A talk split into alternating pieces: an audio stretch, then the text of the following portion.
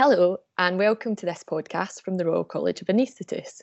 I'm Dr. Sarah Muldoon, a member of the Royal College of Anaesthetists Council and a consultant neuroanaesthetist at King's College Hospital in South London. This podcast is recorded in celebration of World Anaesthesia Day, and the topic of this episode is neuroanaesthesia.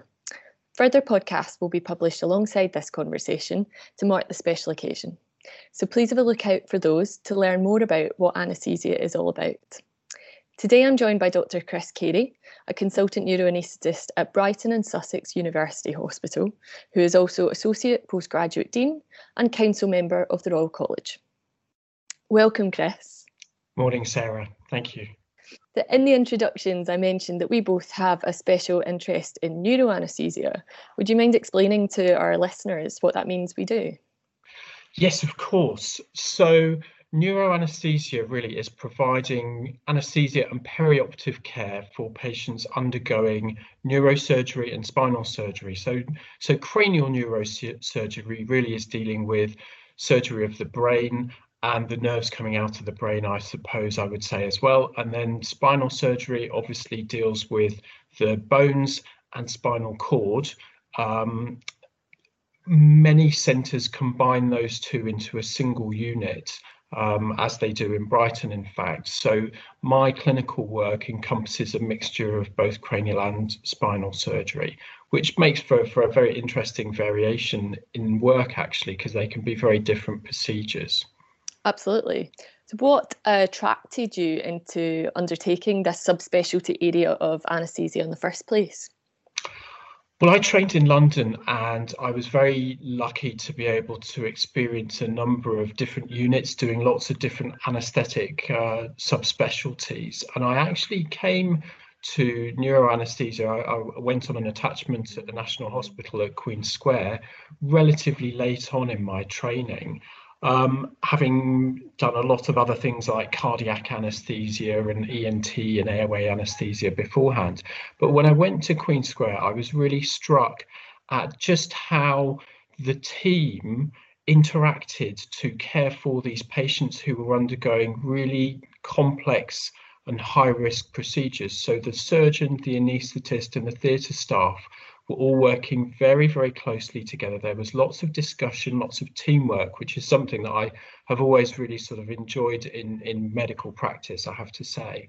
Um, and I was really struck at the, the benefit that I could see to the patients of working in this way and the difference that it made um, having people who who really were able to take a very holistic view of, of the care that they were receiving. It wasn't just about what was happening in theatre, it was about making sure that everybody knew what the plan was beforehand, that the patients were all given the information that they needed as well. There was plenty of time for discussion, conversations, you know, some really difficult, complicated conversations that, that we needed to have with them. And then to come and work together in that way, I thought was really uh, a, a very positive experience for me. And of course, there are interesting technical challenges, I suppose, associated with neuroanesthesia too. The cases tend to be, you know, major surgery and anesthesia cases with lots of uh, different re- requirements for, for monitoring and, and things like that, which of course we all love as anaesthetists. Absolutely. I was lucky enough to also get to work at the National Hospital in London, and sounds like I enjoyed it as much as you did. I think one of the things I really enjoy about neuroanesthesia is the, as you say, the variety of cases we look after, like people with all sorts of conditions from Parkinson's disease to strokes to brain tumours. And we get to look after people, certainly where I work at King's in South London, of all age groups, from babies up to the very elderly. And so I think it's a really varied and enjoyable specialty. And it means a lot to me to get to look after patients who sometimes have very serious conditions um, and really benefit the most from a strong team and a kind and caring anaesthetist. You mentioned that the operations we tend to be involved in anaesthetising for can be very long. And I've certainly found, understandably, that the patients I care for are more nervous than perhaps patients that I've anaesthetised for things like a hip operation or to have their gallbladder out. When you meet your patients in the days before or the morning of surgery, how do you go about explaining what's going to happen with their anaesthetic? How do you reassure them? So that's a really good question. I have to say that the conversation that we have, that I have, and I'm sure you have with patients, is such an important time. It's such a fundamentally important part of their care. And it's really, really, really important to establish a rapport very quickly and to be able to give them calm and clear guidance and reassurance. And, and actually, these people tend to be um, unfortunately suffering with serious medical problems, uh, sometimes life threatening problems, and it is incredibly challenging and stressful for you, for, for them.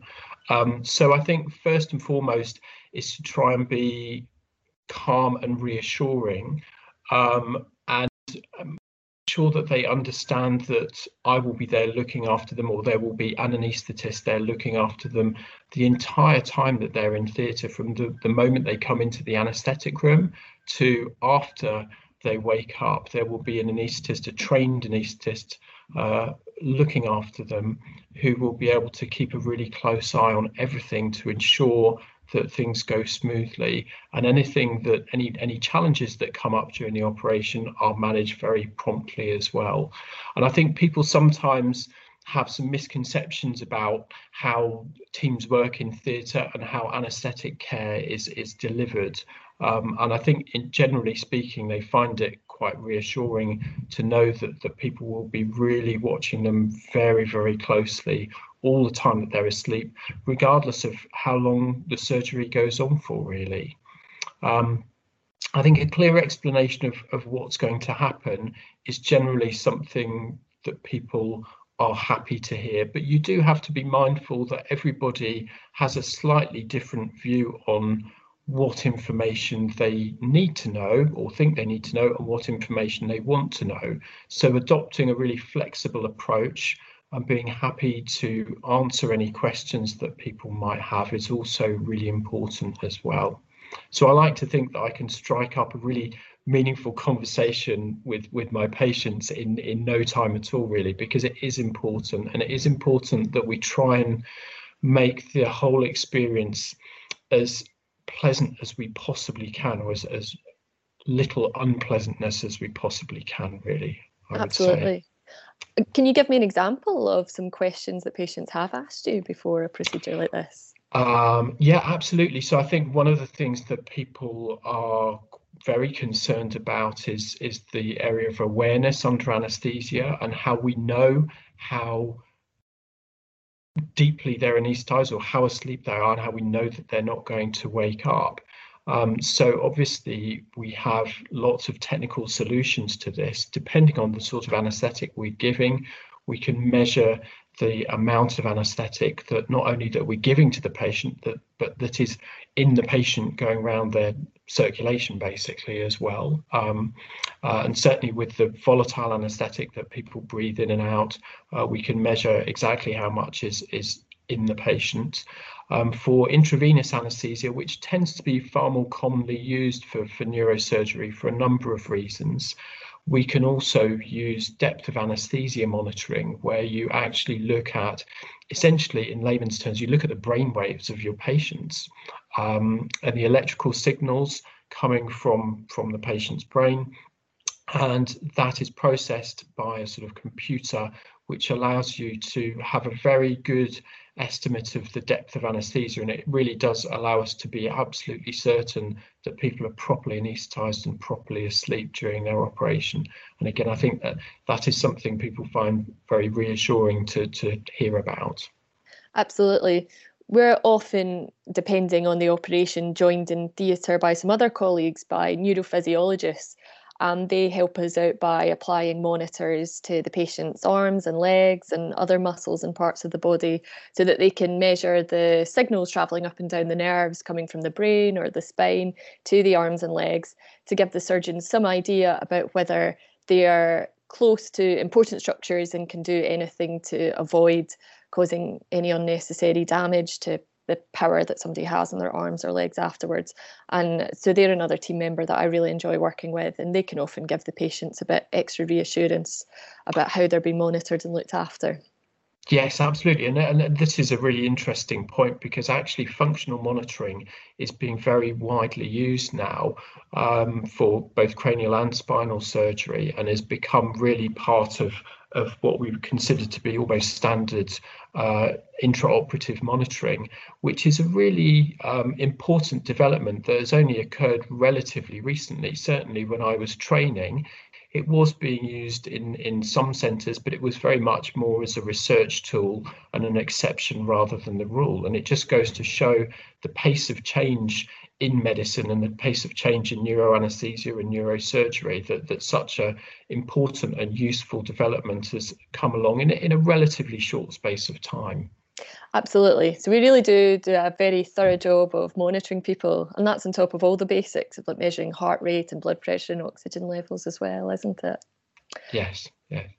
Um, not all surgical procedures in the hospital are done under general anaesthetics. Um, for instance, I've done plenty of hip and knee replacement operations where the patient has had a spinal anaesthetic or some other form of local anaesthetic block so that they can be awake and uh, listening to music, talking to me and my other colleagues in theatre. And that's true of neuroanesthesia as well sometimes, isn't it? Yes, absolutely. So this is a really fascinating area, I think, and something that neuroanesthetists uh, tend to get very excited about. Um, so one of the important outcomes for patients undergoing neurosurgery is to ensure that there is protection of what we call the eloquent areas of the brain. So those are the areas of the brain that control important functions like speech and movement in particular. Um, and sometimes if somebody, for instance, were to have a, a brain tumor close to those areas, then they may be offered an awake operation, awake craniotomy it's called, um, which allows the surgeon to um, remove the tumor but without damaging those important areas, which allows people to, to you know, retain their, their function, their movement and their speech function in particular. And this is this is just one example of where we would um, have patients awake in theatre. And it, it, interestingly, the brain itself doesn't feel any pain. So in fact, um, you can actually have the patient asleep at the beginning for, for actually doing the dissection down to, to where the surgeon needs to be, or in fact, you can use local anesthetic in the scalp to do that first part of the operation and have the patient awake throughout. But once um, the brain's exposed, in fact, it's not painful, um, which means that surgeons can operate at the same time as the patient is awake and we wouldn't just have them awake just for the sake of being awake. In fact, what they tend to be doing is often that the patients I've looked after will be talking to a speech therapist at the same time who is really closely monitoring their speech and using some very subtle testing to ensure that they don't start to, to encounter a deterioration in the more complex elements of, of speech, which is extremely fascinating to, to watch.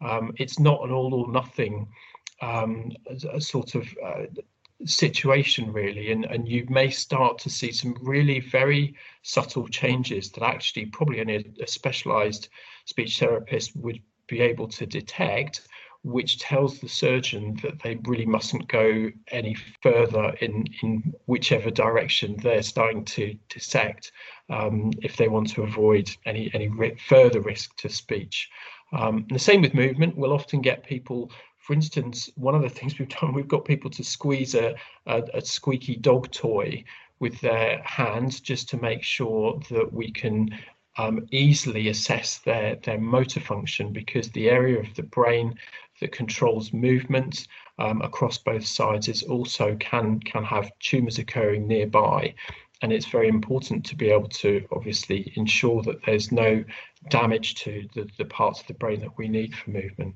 Well, you might have seen it on the news, but there was actually a patient in my department who played her violin during her brain surgery because being part of an orchestra was so important to her. She wanted to make sure she maintained that function. And it made it all around the world, um, the video recording of her playing her violin for everyone listening on in theatre. Yes, that's that's fantastic. I mean, it just goes to show what we can do and how we can try to give people really individualized care that reflects what is important to them when we really sort of put our minds to it with and with the technology that, that has developed to allow us to do that.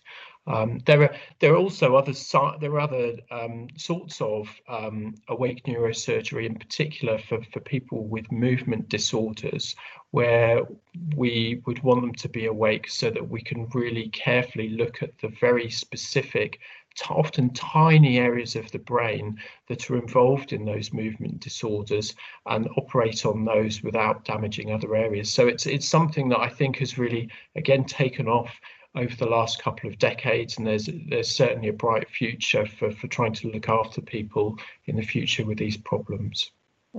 Thanks, Chris. I'm just starting out in my neuroanesthesia career, and you've got a few years on me. What do you think I'll find myself doing increasingly in the coming years that's perhaps new and wasn't happening when you started uh, your neuroanesthetic career? Well, that's a really interesting question. And uh, trying to look and see what the next 10, 15, 20 years holds is, is, is an interesting but often difficult game, isn't it, really? I think one of the things that's occurring across anesthetic practice as a whole, which will be very important in neuroanesthesia as well, is the development of perioperative care pathways. So it's this idea that we take the patient at the point of decision to come to surgery and we work with them to optimize their coexisting medical conditions, for instance, uh, uh, and then during the time that they're in hospital, obviously, and then afterwards to try and make sure that people have the best possible outcomes. And this is particularly important given that we know that we're going to have an increasing uh, elderly population who may have other medical problems coexisting with problems that require neurosurgical intervention. And we will need to be able to manage these people appropriately to try and maximize their safety during their hospital stay and also their, their good outcomes afterwards as well. And that's something that the college has really been involved with a lot over the last few years. I think there will definitely be uh, breakthroughs in technology, in surgical technology that will have an impact on the way that we provide anesthetic care. So a really good example of that is the huge development in interventional radiology over the last few years, whereby patients who, many patients who have subarachnoid hemorrhage due to an aneurysm in the arteries in their brain um, can be treated by a radiologist who um, uses a, a, an endovascular approach, it's called. So, so basically goes through the arterial system to put little coils of metal into the aneurysm, rather than requiring them to have a surgical procedure, which is extremely dangerous and technically very challenging and sometimes not possible. And this has enabled us to, to provide a huge um, improvement in, in the care that many of these patients are able to receive. Now, there's a further development in interventional radiology around treatment of um, thrombectomy for patients who've had a stroke. So patients who've got a blood clot which is technically in medical terms called a thrombus, in one of the arteries in their brain will have a stroke, so they will lose the function in the territory of the brain that is supplied by that artery. Uh, and radiologists have devised a technique that using, again, going through the arterial system using a small catheter, they can physically remove the blood clot, which is an incredible thing to behold, um, to enable the blood supply to, to be re-established to that area of, of the brain. And it's had some really, really wonderful results. The early you know, uh, trials suggested that we can get fantastic improvements in people's functional outcomes, which makes such a difference to their lives uh, for, for patients that are suffering from, from strokes. So I think this is something that's going to take off hugely as well. Absolutely. That's one of my favourite procedures to be involved in because while it won't necessarily work for every patient, it's just extraordinary to see somebody who can't move one side of their body when you put them off to sleep. And then if the procedure is completed successfully, see them moving both arms and both legs again afterwards because it's worked. Yes, absolutely. Absolutely. Well, Chris, thank you so much for joining me today. It's always great to talk about a subject you're passionate in with a colleague who feels the same. Thank you, Sarah. It's been a pleasure. Thanks very much. And if you've enjoyed listening to Dr. Carey and I discuss neuroanesthesia, please listen out for some of the other podcasts in this series. Thank you and goodbye.